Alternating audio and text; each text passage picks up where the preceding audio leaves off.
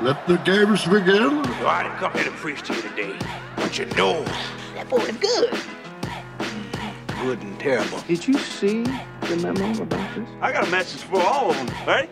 Shake and bang. I play for keeps. That just happened. Boom, and just like that, welcome to the world-famous Say F It podcast, episode 138. That's right, 138. I'm Gary Scott, and as always, thank you for listening. I'll be taking you on a movie journey. Just sit back, relax, and I will do everything else. Let me see, this week I have Concrete Cowboy, The New Mutants, The Circle Season 2, and Oscar previews.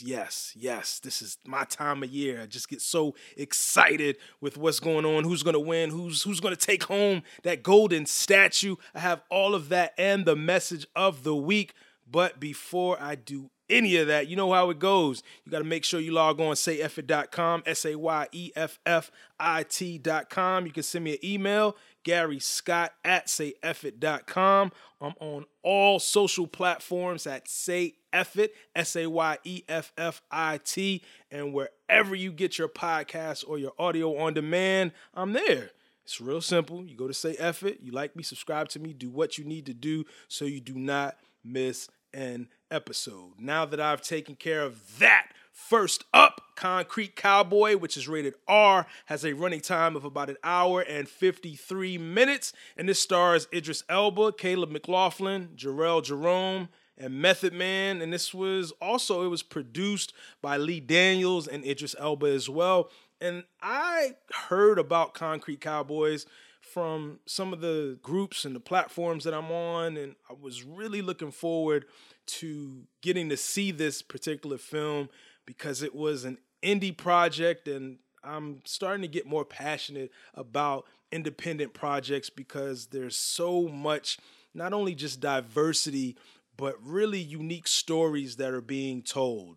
So I hear about Concrete Cowboy, then Netflix has it, so I go to watch it, and it just drew me in because it's about a rebellious teenager who's from Detroit, and he just absolutely just keeps getting into trouble. His mom is just fed up, and so she takes him to live with his father for the summer in Philly. Now, when he gets there, it's a bit different from what's going on in Detroit because his father, who he doesn't have a really good relationship with, is a cowboy and has a horse staying in the house. And I know it sounds absolutely crazy, but what's even crazier is that this is actually based on a true story. And that's how, like, that brought me in even more because it's about real black cowboys in Philadelphia, people that are raising horses, and all of that is just a story. You really don't hear too many stories about black cowboys, let alone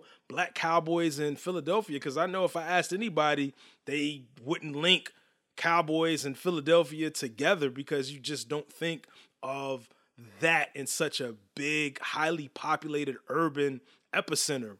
But this story hit on so many things. Not just it was based on a true story, but it was almost a coming of age story as well, because you have this kid who is just totally rebellious. And a lot of times when that happens, you get young kids that just need some structure, because when you're young, just be honest, we don't know anything about structure when you're young because you just want to do what you want to do when you want to do it, and you're not understanding what's down the road. So structure is good, because I know there's a book, and it's by Jocko Willink, and it's called Discipline Equals Freedom. And I know when you're hearing that, you're like, well, discipline equals freedom. But if you think of it like this, when you have the discipline to do what you need to do, it frees up, whether it be time or resources. Because I know for me, when I was in college, and there would be things that I needed to get done, papers. And I say I'm a thoughtful procrastinator. And what I mean by that is, even though I'm not doing it, I'm thinking about it. And it's not when I sit down, it's not the first time it's running through my mind. I'm constantly processing what needs to be done. So when I actually put my mind to it to sit down, it's not the first time. But when you put things off, when you procrastinate, you're giving up your time, you're giving up resources, because now what could have been done, you're having to do it now. And with that, just the structure that was needed for this young boy, and just growing up and understanding that just the world is bigger than what he knows. And him trying to form a relationship with his father who hasn't really been present in his life.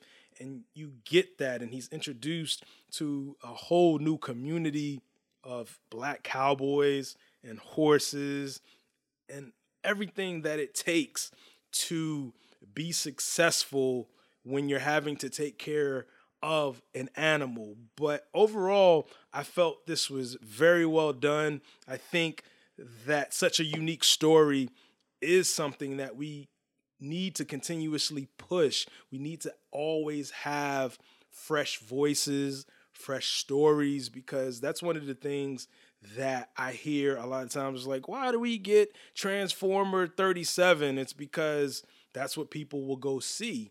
And with Hollywood being a profit business, entertainment business, business being the operative word, they want to do things that are going to be good for business. But if we have stories like Concrete Cowboy that can come out, people will support and just be receptive to these new stories and these new voices, I think that we will get more and more independent projects and new voices to be able to tell these stories. But overall, I think that everybody did a great job. And also a really unique thing about this was that they used some of the real life Fletcher Street riders in the film. And when I saw that, I actually heard it. And then I was reminded after the film concluded, it's one of those things that can be hit or miss. When you get individuals that aren't really trained actors, it's kind of a mixed bag, because sometimes people are going to do well and sometimes they're not going to do so well. But with this, they did an absolutely phenomenal job, and just kudos to everybody that was in this film, because when you have something, you would think that it would be easy for you to, in essence, play yourself, but sometimes it always doesn't translate the best. They did an absolutely great job at telling this story and helping us understand that this isn't just something that was made up. This is real. This is something that's still going on, and I applaud them for being able to just tell this really great story. So with that, I'm sliding Concrete Cowboy, which is rated R and has a running time of about an hour and 53 minutes. I'm sliding Concrete Cowboy as a full price.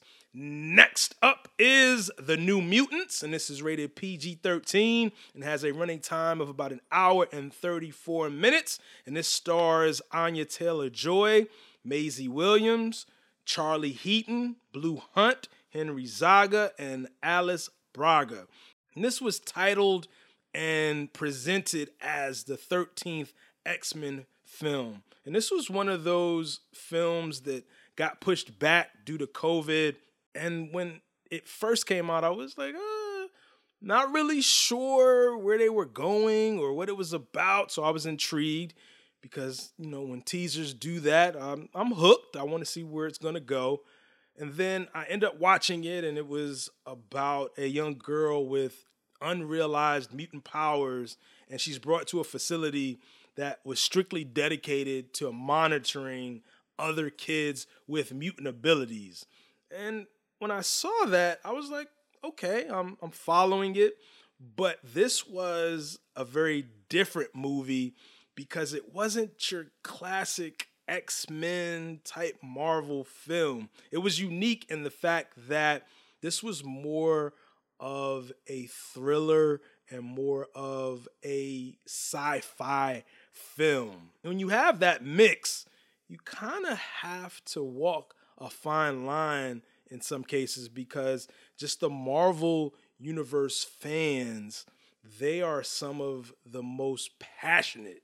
And with that, they're almost are expecting a certain thing. I will say they will enjoy other type films. I know something that was different was Ant-Man, and then also Deadpool, just these different characters, but it's just something that the Marvel fans have gotten used to, but they're open to new stories.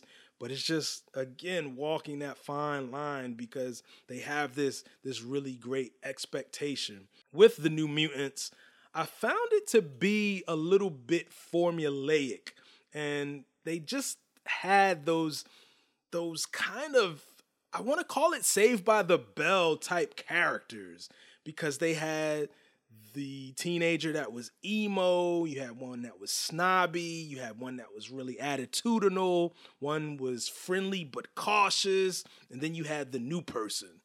And when you say that, it's checking those boxes. It's when you're writing or you're putting a project together and you have that, it just didn't seem as if it was very cohesive with the telling of the different kids. And so with that, I was a little disappointed with that, but I will say that it did have great special effects. And then also it had a really great message from start to finish. So even with that little bit of thing going on with the characters being a bit formulaic, I will say that it was entertaining and had a really great message and great special effects as well. So with that, I'm slotting The New Mutants, which is rated PG-13 and has a running time of about an hour and 34 minutes.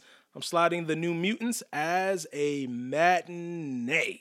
That wraps up the movies, but next up is The Circle, Season 2, which is rated TVMA. And so Circle kind of came out of nowhere. It was on Netflix and just kind of just shot out of a cannon. I watched the first season, very different concept. So what they do is they bring these individuals into what looks like an apartment complex. And so they're in separate apartments, and the only way that they can communicate is through The Circle. And so The Circle is a social media platform, and they have the choice of either being themselves or they can be a catfish. So you don't hear voices, you don't talk on the phone, it's just strictly through this platform, The Circle. And so with that, you get all sorts of characters. You get people that want to be themselves, and you have other people that don't want to be themselves, but it's just a social game. And I've been a fan of reality television for such a long time, I'm so fascinated by these social experiments. I'm interested and fascinated with how people interact, why people do some of the things that they do. And with all of that, it's so entertaining, one, but two, it pulls me in because you just see some people just really either don't want to play the game or they're really not sure how to play the game. And I will say that when you're in a social setting, whether it be Big Brother, the real world, even if it's in actual real life, it's one of those things that you have to really be mindful of your interactions with other people and how you're coming across. Definitely be authentic and definitely be genuine, but it's one of those things, it's one of those things that you just have to be mindful of the connections that you're making, because in The Circle, it got real crazy out the gate, because there were two contestants that weren't getting along, and they weren't getting along early, and they started coming for each other. And then after they started coming for each other, it turned the other players off and other people in the circle off. So that's a thing that you have to be mindful of is, you know, temper your emotions. You can, again, be genuine. But if you come out like a bull in a china shop, it's usually not going to end up well. But I will say that The Circle Season 2 has made some adjustments to what they're doing and to the game, and is making the game even more exciting. I will say, full disclosure, when I first watched it, I don't know if it was because I was tired or I wasn't really paying attention, but I kind of got down when I first watched the first episode or two, because they're released in 4-episode blocks. So Netflix released the first 4 episodes and the second 4 episodes. I was like, I'm not really sure if I'm liking season 2 all that much. So I was a little disappointed. And then I was like, I need to watch it again. So I started it over, watched it, and I was like, I don't know what I was thinking. This is so entertaining. The new players, I think some of the players aren't as over the top as the first season. They still have some of that. But this season seems a bit more authentic, even though it's still very entertaining and some of the players are a little over the top. It's just not so much. But I'm definitely enjoying watching The Circle Season 2, and I can't wait to see what happens, because there's lots of twists and turns. There might be some catfish going on, just all of these different dynamics, and you really get to see how people are coming off. And also a really good note is also another really good note about the show.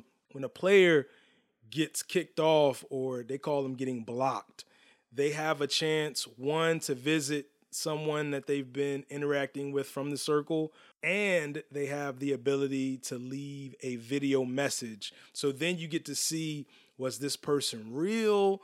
Or they a catfish, just all of these different things. And I think that's a really good twist to the show. And that was one of the things they did last season as well. And so with that, I'm sliding The Circle Season 2, which is rated TVMA. I'm sliding it as a full price. That wraps up all of the movies and television shows. But I have the Oscar preview, and this is for the 2021 Oscars, which is an extremely exciting time for me. It feels like Christmas in April, and I can't wait to watch the Oscars, and I'm going to give you some of my picks. And so with the Oscars, it being a different time and for all of us, but definitely for how movies were released, they still brought quality films and quality movies. And I didn't have any doubt that was going to happen. But it was just a really, really good season of films. And of course, you have some snubs, whether it be Regina King for Best Director, for One Night in Miami. There's always going to be snubs. But with this, I think that I've always enjoyed the Oscars, even if I had only seen 1 or 2 films that were nominated. I just have always been fascinated by it. And so with this particular year, they have great films nominated. And well, let's just dive into it. So for Best Picture, it is The Father, Judas and the Black Messiah, Mank, Minari, Nomadland, Promising Young Woman, Sound of Metal, The Trial of the Chicago 7. Full disclosure, I still have not seen Minari or The Father. Still have to watch them. So I'm 6 out of 8, but I'm going to say if I really have to pick, because Judas and the Black Messiah is something that really changed me. And I don't want to pick based on emotion. I want to pick on just straight up and down, because also another really good film is Promising Young Woman. But if I have to pick, Sound of Metal is also good. This is going to be a really hard category to pick, but if I have to make a choice, I'm going to go with also Nomadland. Just all of these films, I know they say it, and it's not the cliche thing to say when I'm saying it, but these really are great nominees in this Best Picture category. I'm going to go with Judas and the Black Messiah. It's just by the slimmest of margins because it's just really such a great film, and all of the films are great. But I'm going to go with Judas and the Black Messiah for Best Picture. For directing, Thomas Vinterberg, Another Round, David Fincher, Mank, Lee Isaac Chung, Minari, Chloe Zhao, Nomadland, Emerald Fennell, Promising Young Woman. I've seen all but Another Round, which I'm going to see, and Minari. But with this, I'm going to go with Emerald Fennell for Promising Young Woman. Just a really different take on a story that, again, really needs to be told because I reviewed Promising Young Woman here. I know that the way that it felt to me was that this was a film about women's empowerment and taking back control. And I really enjoyed Promising Young Woman. So I'm going to go with Emerald Fennell for Promising Young Woman. For actress in a leading role, Viola Davis, Ma Rainey's Black Bottom, Andra Day, The United States versus Billie Holiday, Vanessa Kirby, Pieces of a Woman, Frances McDormand, Nomadland, and Carey Mulligan, Promising Young Woman. I've seen all but Ma Rainey's Black Bottom. So I'm going to go with Andra Day with The United States versus Billie Holiday. It's a very powerful performance, and for her to come out the gate in her acting debut and just do such a great job. Next is actor in a leading role, Riz Ahmed, Sound of Metal, Chadwick Boseman, Ma Rainey's Black Bottom, Anthony Hopkins, The Father, Gary Oldman, Mank, or Stephen Yeun, Minari. I really, really enjoyed Riz Ahmed, Sound of Metal, but something's telling me I think they're going to go with Chadwick Boseman in this posthumous Oscar and Ma Rainey's Black Bottom. I think they're going to do that. Next, actress in a supporting role, Maria Bakalova, Borat subsequent movie film, Glenn Close, Hillbilly Elegy, Olivia Colman, The Father, Amanda Seyfried, Mank, Yoon Jun-yoon, Minari. I'm going to go with Glenn Close, Hillbilly Elegy. Gonna go with that. Next is actor in a supporting role, Sacha Baron Cohen, The Trial of the Chicago Seven, Daniel Kaluuya, Judas and the Black Messiah, Leslie Odom Jr., One Night in Miami, Paul Raci, Sound of Metal, Lakeith Stanfield, Judas and the Black Messiah. I'm going to go with Daniel Kaluuya, Judas and the Black Messiah. Just really great performance as Fred Hampton, the leader of the Chicago chapter of the Black Panther Party. Great performances from everybody, but I'm going to go with Daniel Kaluuya, Judas and the Black Messiah. Lastly, I will go with original screenplay, and this was Judas and the Black Messiah, Minari, Promising Young Woman, Sound of Metal, and The Trial of the Chicago Seven. And I actually started reading Promising Young Woman just to see what the similarities were, what was translated from screenplay to screen. And I'm gonna go with Promising Young Woman. Still, all of these really great categories. I could definitely see Judas and the Black Messiah, definitely see The Trial of the Chicago Seven, but I'm going to go with Promising Young Woman for original screenplay.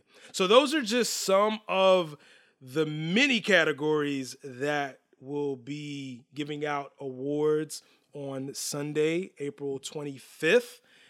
And just one of those things where I just really enjoy the Oscars. I enjoy the anticipation. I just enjoy just the whole process of seeing, because some of these creators, this is just the pinnacle of creating, because you're getting recognized by your peers, by the industry, and it's just a really, really great time. So I'm looking forward to that, and I can't wait to see who wins. Now that I've taken care of that, I have to leave you with the message of the week.